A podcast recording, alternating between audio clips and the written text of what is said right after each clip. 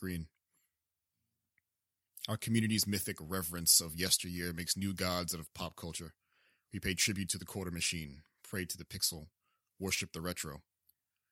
These gods, though made mighty by our collective belief, are powerless to the old deities of crossover appeal and financial stability. A small cabal of us, even in the face of this utter dominion, dared to craft a monument in scripture to venerate our neon idols to resist the wrath of solvency and social spaces to crystallize our tenets into terrestrial displays of our extraplanar connection. The most pious of us, the Danish game church Housemarque, can no longer suffer for the faith. From Super Stardust to Dead Nation to Resogun to Nex Machina, Housemarque's gospel was uplifting and reminiscent. They didn't just make games that were like the ones we played in the past, but they made experiences like the ones we had in the past. This is an important distinction because arcade games from the past are not as good as we remember them being. Instead of reminding us of this, games like Matterfall replicate familiar functions without exposing us to the ugly truth. Bless them. Great displays of prowess and commitment to the glory of our history isn't a fast track to sustainability, though. The faith is strong in Housemarque, but unlike actual churches, overhead expenses are the real devil. Every arcade revival release is the last straining Sisyphusian step up a tall hill, where the return on investment is the boulder crashing down to the lower world. Yet on that walk back down, where it will be easy to reason themselves out of beginning this climb anew, they bolster their resolve and begin to push once more. This is what true piety looks like.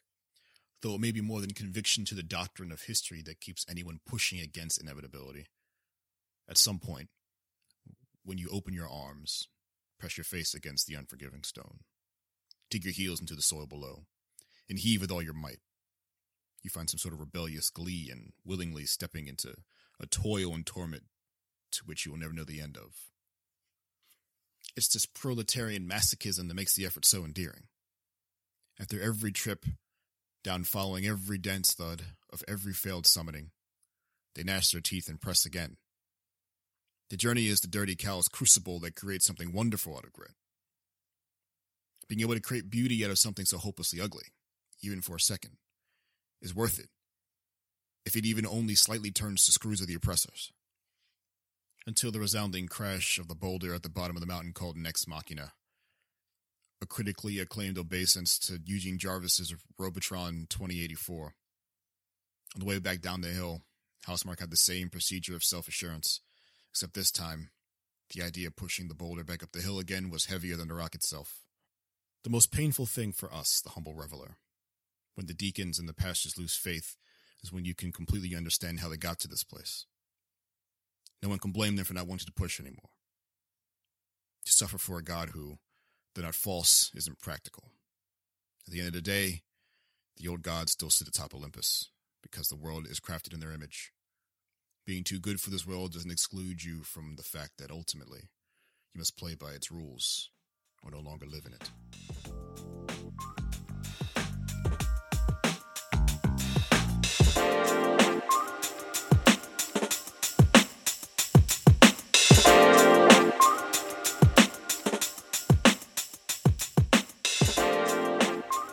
Hey there and welcome to the Rash Passions article reads for the best of list. This is going to be the discussion for Housemarque and the myth and the myth of Sisyphus. Oh man, this is a mess. Um, I am Logan Wilkinson, and with me is the author, the voice you just heard speaking to you, one Jarrett Green. Logan, are you drunk? I'm actually like not that drunk right now. Um, Jarrett's probably drunker based on like him drinking things being his Twitter brand. To be fair, I've only had iced tea mm. today. Mm. Well, it is President's Day. We're recording this on, so it should be noted. Actually, that's not even true. I've definitely had alcohol. Yeah, it is President's Day. To be fair, so we should be noted that we are in kind of celebratory spirits here. Um, spirits have been had all around. Uh, but you gotta you gotta do what you gotta do. I mean, it's only once a year that this happens. Stay. Uh, we are here to talk about the piece Jarrett wrote a little over a year ago. Uh, that sounds right. I think it was yeah, it was before Extra Life 2017. I read around that. Um, they wrote about Housemarque and kind of their pivot away from the solid games they had been known for that they kind of built their brand to something new and different. Specifically on November of 2017. Thank you. Uh, yes, and so that's what we're going to discuss. We're going to just the themes and kind of the inspiration behind it. In particular, obviously, the myth of Sisyphus, which is one of my personal favorite um, mythological kind of stories. Um, I would assume Jarrett has respect for it at the very least. Jarrett doesn't have favorite of very many things other than me, um, and so we'll just we'll just jump right into it, Jarrett. I don't know how you want to talk about this. Whether you want to talk about it in terms of Housemarque first, or whether you want to talk about it in terms of like Sisyphus and kind of the mythological inspirations embedded in it first.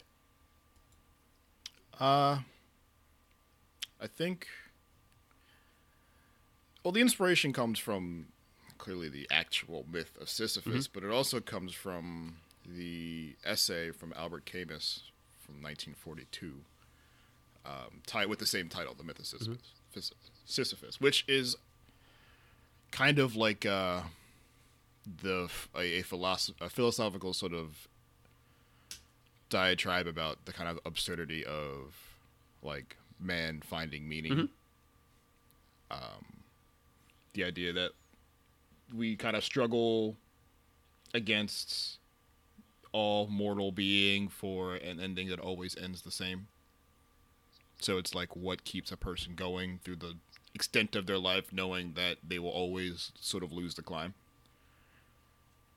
The the this clearly plays directly into the actual myth of the old king, Greek king Sisyphus, who was cruel as a ruler and then punished by the gods to lift or push a boulder up a hill that got heavier and heavier as it got to the top, um, and eventually be too heavy and it would fall. And he has to go back to the bottom, the bottom of the hill and do it all over again. He's doomed to eternity, yeah, to do the same thing over and over again. And Sisyphus himself becomes sort of like a heroic sort of figure, regardless of what he had done in the past, because like his sort of journey and willingness and sort of unstoppability to get the the boulder to the top, even though he knows it's a fact now that the boulder will fall and he has to do it all over again. It's kind of like the answer to the question, why do we keep doing it? Yeah, I mean, like, I'm I'm glad you mentioned the that philosophical essay too, um, because it's got like one of my I have it ready already. It's got one of my favorite kind of lines. I think like this that is at the end of that essay, which is just quote: "The struggle itself is enough to fill a man's heart." Right, like one must imagine Sisyphus happy. End quote. Like just like the struggle itself, the kind of the daily overcoming this impossible odds, or at least trying to, right? Even though you know that you're doomed from the start. Um, I think the reason that Sisyphus kind of becomes this tragic hero is because of the fact that it is there is something almost weirdly inspirational in the fact that just like battling against this impossible thing that you're going to lose, right? There, you can't win. The boulder will fall down at the end of the day, no matter what you do, no matter how far or how hard you push it. Um, but you're going to kind of pick yourself up, dust yourself off, and go at it again. Um, inherently becomes it's- something it's endearing, I you- think. Yeah. Right. It- It's knowing that you can't win. So you no longer. So it's no longer about winning. Yeah. You're Yeah. not pushing this boulder to get it to the top Yes. anymore. You have to find some other reason to do this uh, to make it worth it. Because doing it and then wondering why and then having no answer is like the void. And you kind of wanted to avoid the void, um, or at the very least be self-aware about the void. And every time it rolls down, he kind of finds a restated purpose in putting it back up. And it's just that simple relationship between him and moving the boulder is like the fact that he can almost defiantly do it Yeah. and, and takes pride in knowing that the gods some god has watched him watch the boulder roll down for the thousandth time and instead of just giving up he's going to push it up again Yep. Because he's not going to give the gods satisfaction that's kind of that in and of itself is the is the i guess the, the heroic quality right Yeah. and Albert Camus kind of used that relationship Mm-hmm. between the gods and this punishment and Sisyphus himself as sort of the thesis for the human condition as like a Yes. sort of broad formless concept. Yeah. I kind of shrank that back down to a specific concept of game design. Mm-hmm. Uh, maybe even more specifically, designing a particular sort of game Yeah, in particular a world style, that yeah. sort of appreciate those sorts of games these days. Um, that arcade twin stick shooter is not the you know it's not the the gangbuster seller and never really has been or at least hasn't been in a very long time. And even though Housemarque's best titles their super stardust their resoguns um, their Dead Nations are all you know pretty highly um, touted and very very well regarded. Um, some of them even are like actually very successful. Um, it's becoming increasingly a bad idea to Make one. sort of make these to, to go through the entire game design process just to make them right and they and this has kind of been the truth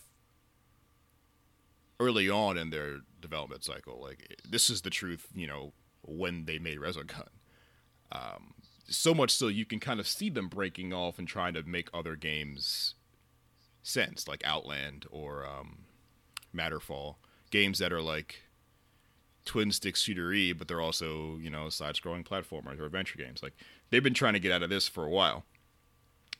But in 2017, they basically wholeheartedly announced like we're done with this. We are going to make the games people buy now because we've been trying to do this forever and and even though we found it to be uh maybe personally gratifying, it's not financially gratifying and struggling against the economics of making these games is no long it's it's making the stress it provides is not um, being made up for the pleasure we get to make them um, because we all have bills basically Yeah.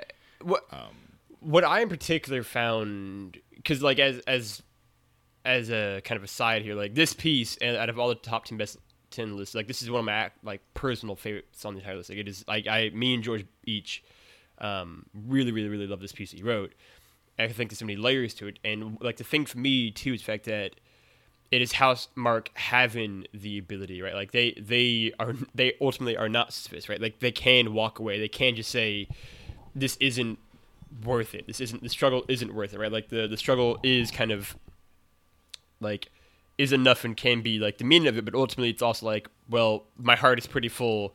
I'd like to kind of have maybe my wallet or just kind of sense of like self um, full as well, right? Because it is that thing of like ultimately Sisyphus is a tragic hero, right? Because he can't, he is doomed to do this, even as he is kind of get gets his kind of fulfillment out of it, gets kind of becomes heroic figure, and gets act out this like great act of like defiance almost.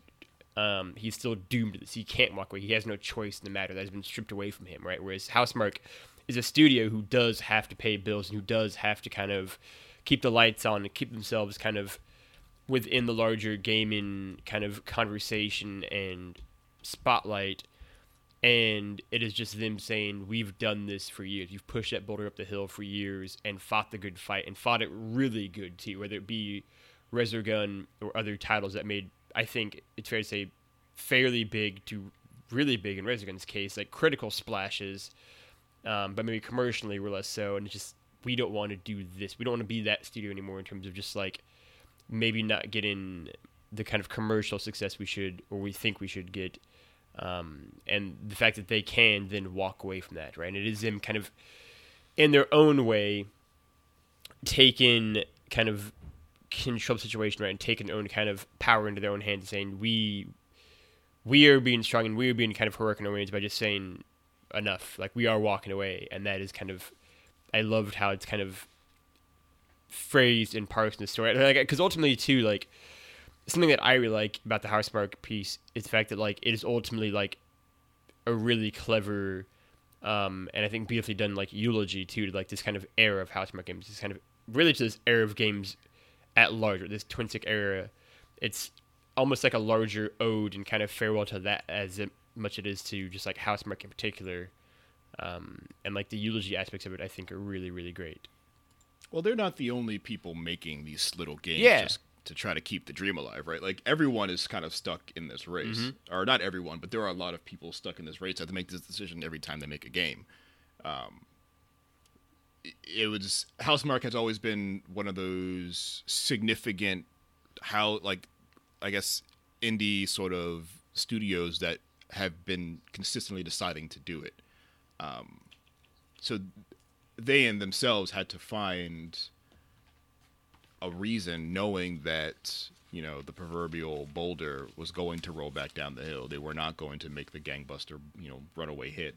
They were going to have to either break even or take a loss because they made this game that was cool and represented, um, you know, a time that uh, video games kind of forgot. And up until that point, they had decided to go back down the hill and you know push it back up again. Um, this happens everywhere. Um, I think Housemarque's in a position to make that decision to do something else. Um, that prison was a prison of their own making. It's not like they were forced here. But this is a uh, something that you can kind of stretch over all of game development. I think Yeah. when you see lots of places pivot to whatever the next trend is, especially these past, you know, this past five, maybe even 10 years, we've been chasing trends, especially AAA, and that's been changing the entire landscape of video games forever. Like, indie platformers, like 2D revival games, sort of changed the way indies are developed and how they're marketed to the point where we can't even, like, figure out what a good indie looks like anymore because it's every, the market's so crowded. Um, we've all been chasing MOBAs uh, and first-person shooters and asymmetrical shooters, and now it's you know the or before it was like the survival game, the hardcore survival game, and now it's the uh, battle, Battle royale. Royale, like- man.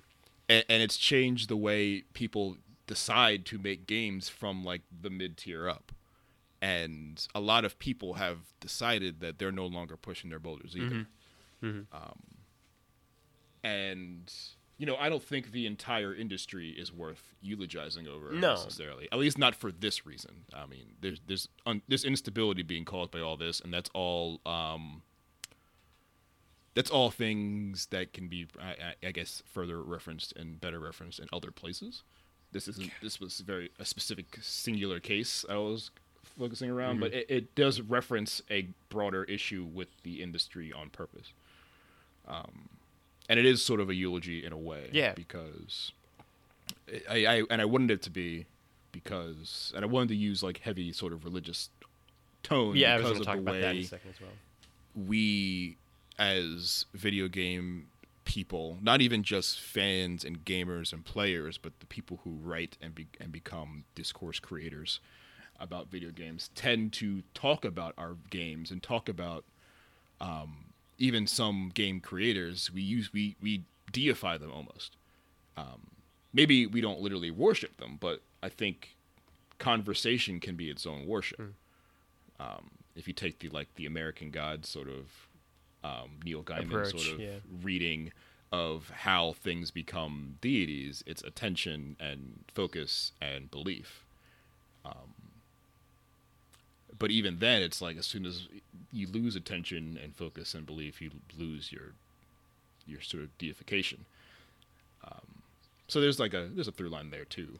Yeah, I mean, like th- that's one of the big things for me is the fact that like I don't know how like I don't know how familiar you are with like Pericles' like funeral oration, um, but there, which I guess even more so for the listener of this, which is is a Greek Athenian statesman from like the third century BC, but um, like there's a lot of that kind of funeral oratory, um, like and in particular Pericles' speech, like theme similar to that in this, where it is kind of a eulogy and done very interestingly though, um, and like kind of pre- like focusing on kind of the the past and well like the story up to that point, and then kind of the moment, kind of almost a rededication of what we have to do in terms of Pericles, like obviously the defense of Athens and the Peloponnesian War, and here and kind of reckoning with whether or not it is like worth it to push that boulder up, whether or not it is like this is the thing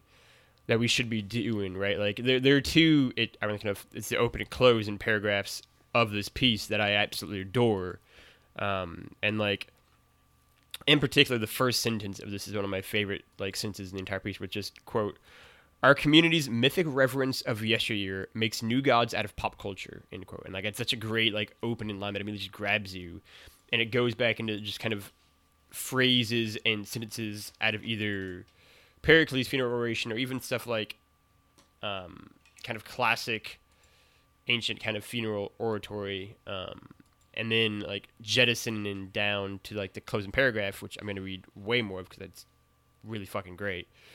Is quote the most painful thing for us, the humble reveler, when the deacons and pastors lose the faith, is when you can completely understand how they got to this place. No one can blame them for not wanting to push anymore. To suffer for a God who, though not false, isn't practical. At the end of the day, the old gods still stood atop Olympus because the world was crafted in their image. Really good sentence. Being too good for the world doesn't exclude you from the fact that ultimately you must play by its rules or no longer live in it. End quote. And like, this, these are two of the biggest, in particular, Last was like the biggest example I think of like kind of the religious undertones and themes. Um, I think really flourishing, um, and I, like I love this piece partially because it does lean into that so much in a manner that is, I think, skates across the fine line between being like tongue in cheek um, and almost kind of, I think, taking taking kind of the piss out of like these kind of like the seriousness and kind of the heaviness of the religious themes, but also in, in the same manner, kind of leaning into them and kind of embracing um, what kind of lean into these kind of phrasings and words and expressions um, can lead in terms of like the I think cadence and weight of each individual word and phrase, right? Like there, there's a reason why like to jump to another uh, like person like like Lincoln in particular like used religious imagery and religious phrasing um, very effectively and very powerfully in a lot of his speeches because they care. Just there is like almost inherent weight added to those kind of phrasings and um, examples that you pull from religious or biblical themes, and it's embedded in this piece really brilliantly, I think. Um, and it goes back to that. I think Lincoln's a good example. Yes, that's exactly um, yeah. Lincoln, he himself was kind of a he uh, had a complicated nature. Um, yeah, him his, his relationship with spirituality and it's really fascinating. There's a lot of is, good books. Is very complicated, yes. um, and one that grew and evolved over time. How, how sort of depressing the end of his life is, like his last thirty years. Yes. Um, I mean, really, his whole life. He, he, never had a good. Really, his whole life, yeah. But you know, he lived. He was what? Um, how old? How old was he when he died? Fifty six. He was fifty six, yeah. right? So fifty six like, years old. Basically, since he met uh, Mary Todd.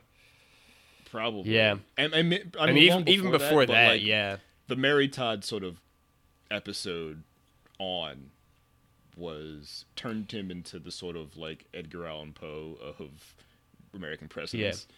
Yeah. Um, but he also recognized the place of religion in, mm-hmm. in the culture yeah. and then using and understanding the importance of speaking to the people he governed in the way they'd understand. Yeah.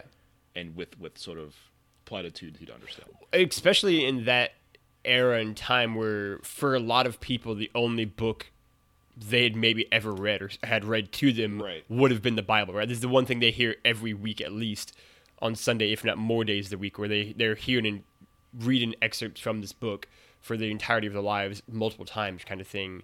And so he's using themes to that to that point really well, like that they understand, that they know, like whereas like nowadays these these still carry weight and obviously power to them, these kind of excerpts that might be pulled from it or um, brothers keepers kind of expressions, but people consume the Bible and kind of consume religion differently. Whereas then it was like everybody had read understood what it meant when these particular phrases were used, um, and like what they meant in the context for them, and kind of the symbolism of them and everything. And so it helped kind of convey a larger point, and I think it helped kind of convey a larger historical significance to the thing, right? And the largest um, symbolism of these kind of natures he was going for. Like even like something as simple as like the house divided line, the house divided speech is something that is rooted in the Bible, is rooted in a biblical story, um, and biblical phrasing. because they would all understand it biblically. exactly, and that's not the even point. just all understand it. It's like they related to their Yes. country and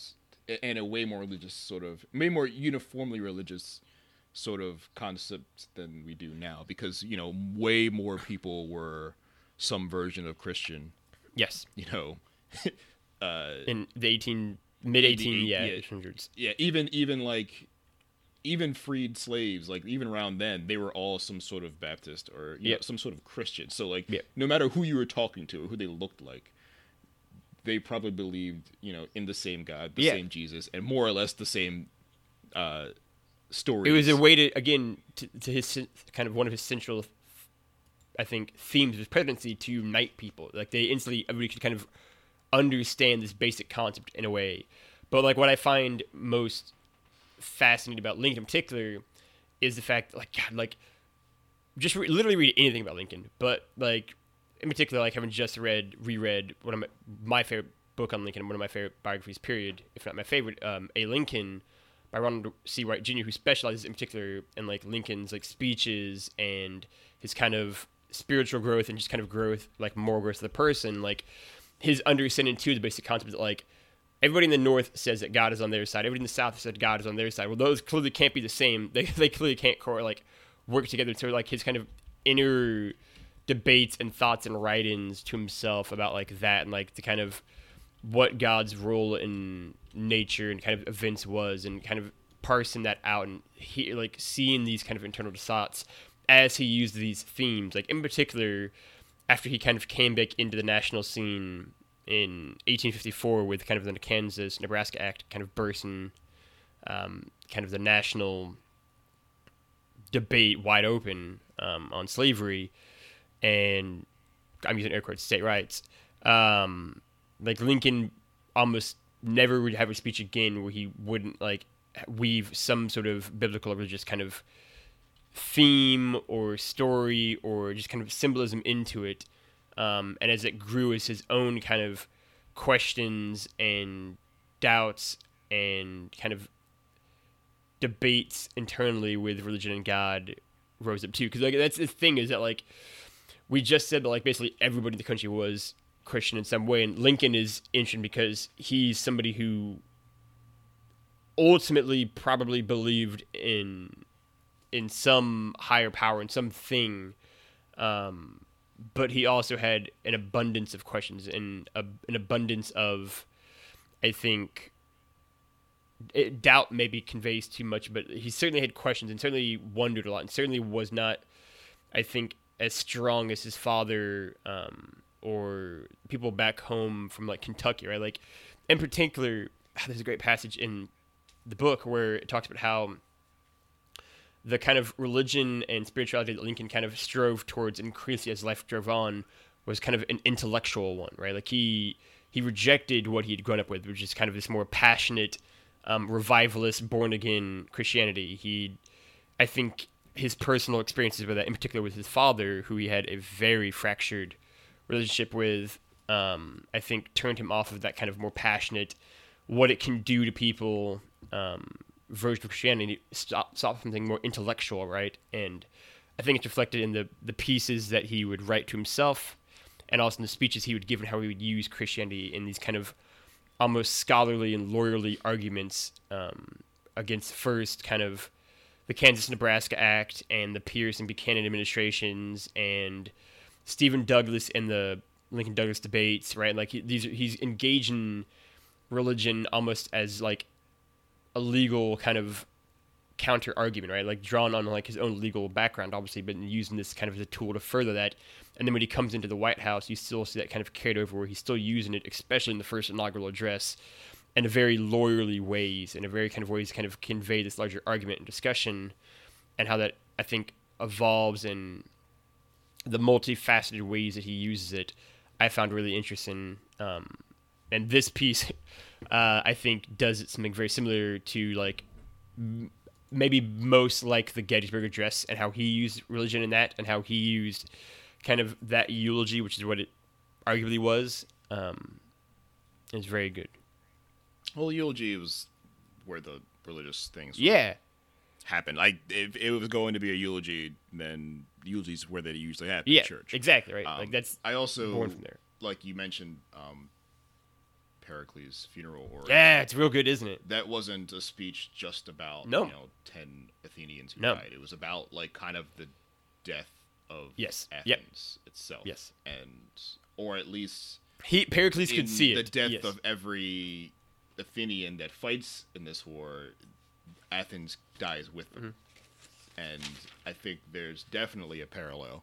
Whenever a whenever a studio closes, that's a clear death. Yes. Whenever a studio decides to leave its sort of core competency to try to do what everybody else is doing, for the simple point of trying to stay, you know, in the game, I think that's another sort of death um, and maybe a more vivid death that says more about the industry itself uh, in a cynical way than it does in the sort of business, you know, it is what it is kind of way.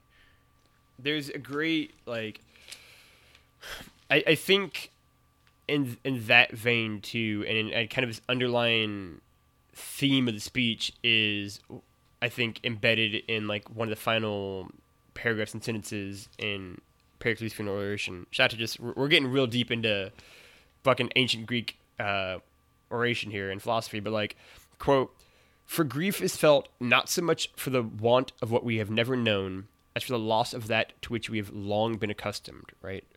End quote.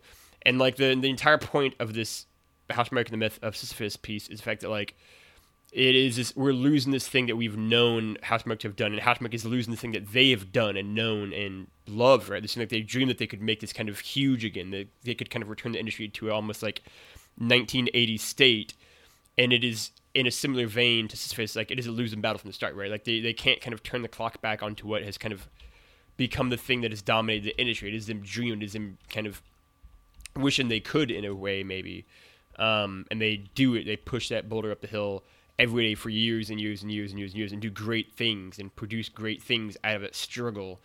Um, but ultimately, it is them kind of losing that, and in that kind of grief, it is the loss of something that they've loved for decades in terms of like twin stick shooters and still a decade probably in terms of the work they've put into this itself, right? And like the in a similar vein to how when a studio closes, it is like the mark of a death, and how when this they kind of veer away from what they've been doing, it is kind of into this era, into this kind of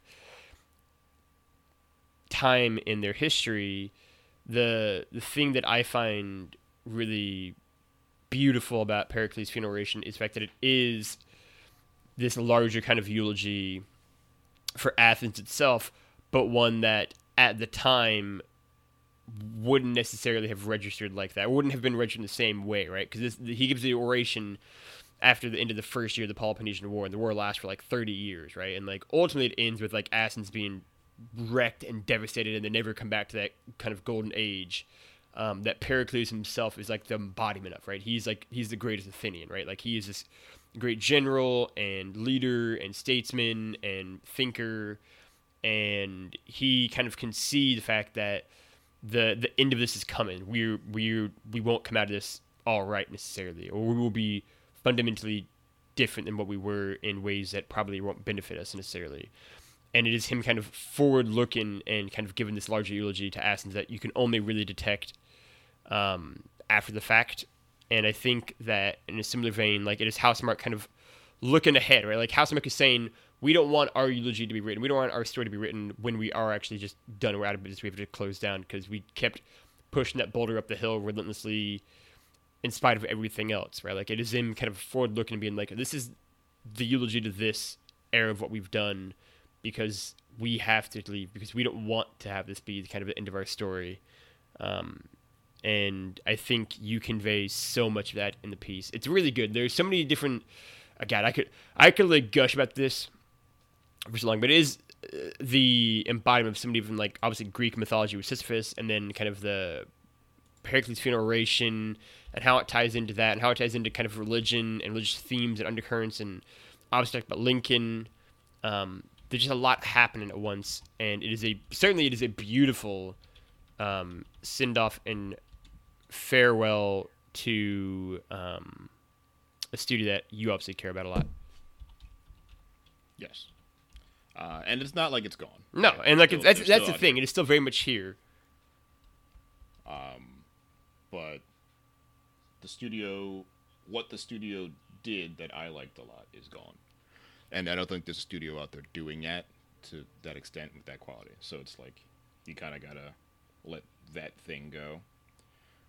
Uh, and it's not like no one's out here waiting for what's next. Like clearly they're they still have every intention of being a player in the next gen of whatever you know video games are now. And Stormdivers is going to be their thing when they do that. But it's like the skepticism's there, and I'm sure they know. Um, but it's also like they're doing it, and they're doing it knowing that everyone's going to, you know, be sad that arcade's dead, and the last people who are doing it have left. So that really means arcade's dead. Um, but you know, I think we also need to remember that they did their best work in a time when it was very it's very easy to sort of play those games still.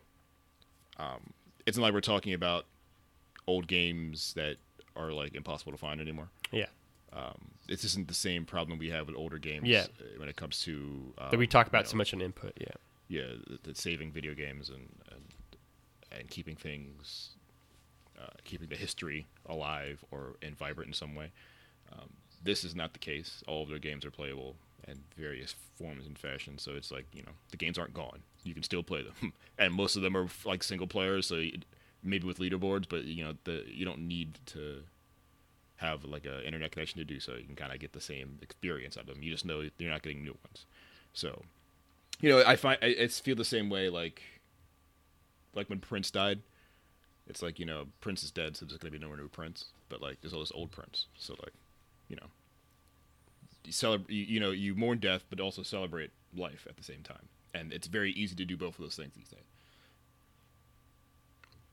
yes, very much agree.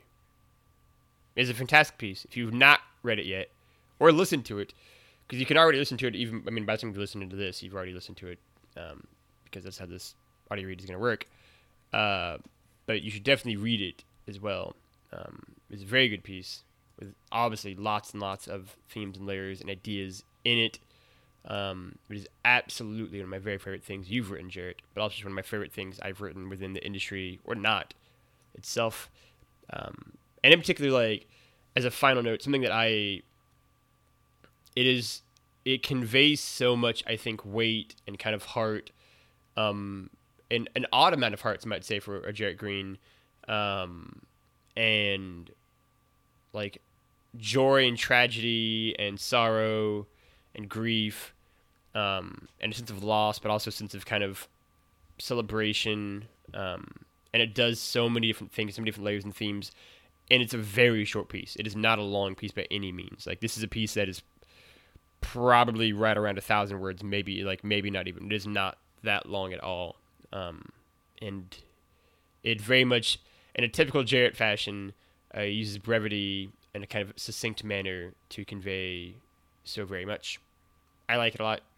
I'm I'm confident the fact that everybody who listens or reads it will like it a lot. Jarrett likes it enough to have done a audio read for it as well. Also, he didn't really have much of a choice, um, but it is very good. I was, I was definitely told to. Uh, thank you for writing it, Jarrett. And again, like it is legitimately one of my favorite things for both me and George. Um, we very much love this feature, and it was easy one. It was one of the it was one of the um, three or four things, if that many, uh, that were unanimously just immediately voted just be on the best of list for Irrational Passions. It's a very great piece. Well, thank you. And so, with that said, um, I don't really know how we close. How we're going to close out these best of lists. Um, please go check out the best of list. All ten items, articles on the list um, are all great. Are all very different and fun, or not fun, um, but they're all great and I think reflect kind of the history and growth and different personalities and styles um, of Irrational Passions' long journey. Um, we will be doing a article read for every single item on the list, with the exception maybe of one or two that either already have ones out there or are videos, and so it'll just be kind of a bit different. We'll figure, still figuring that out. Um, thank you, Jarrett, for doing this. You can follow Jarrett at Jarrett John on Twitter and Instagram and Snapchat and Tumblr, um, Probably and not those last ones. Other things. You know what I mean? Microsoft Paint, and Can you? Is that possible? sure. Uh, I'm Is Paint a social media? I hope so. That's that's like the that's like the social media platform of the future. That's like the kids are already out there figuring ways to do it. It's like the social media platform of like the past future. Yeah, like the, it's like again, it's like retro, so they're bringing it back and making it cool again. Um, Yeah. I'm Logan Wilkinson. You can find me at Luffy Logie, and this has been an Irrational Passions podcast, which you can find at Irrational Pod. Thank you so much, Jarrett. Um, it is a fantastic piece. I love you very much. I love you very much, and thank you for listening. And until next time, stay rational. I'm stealing it from Alex Neil. You can't stop me. It's true. We can't stop you. Do, do, do.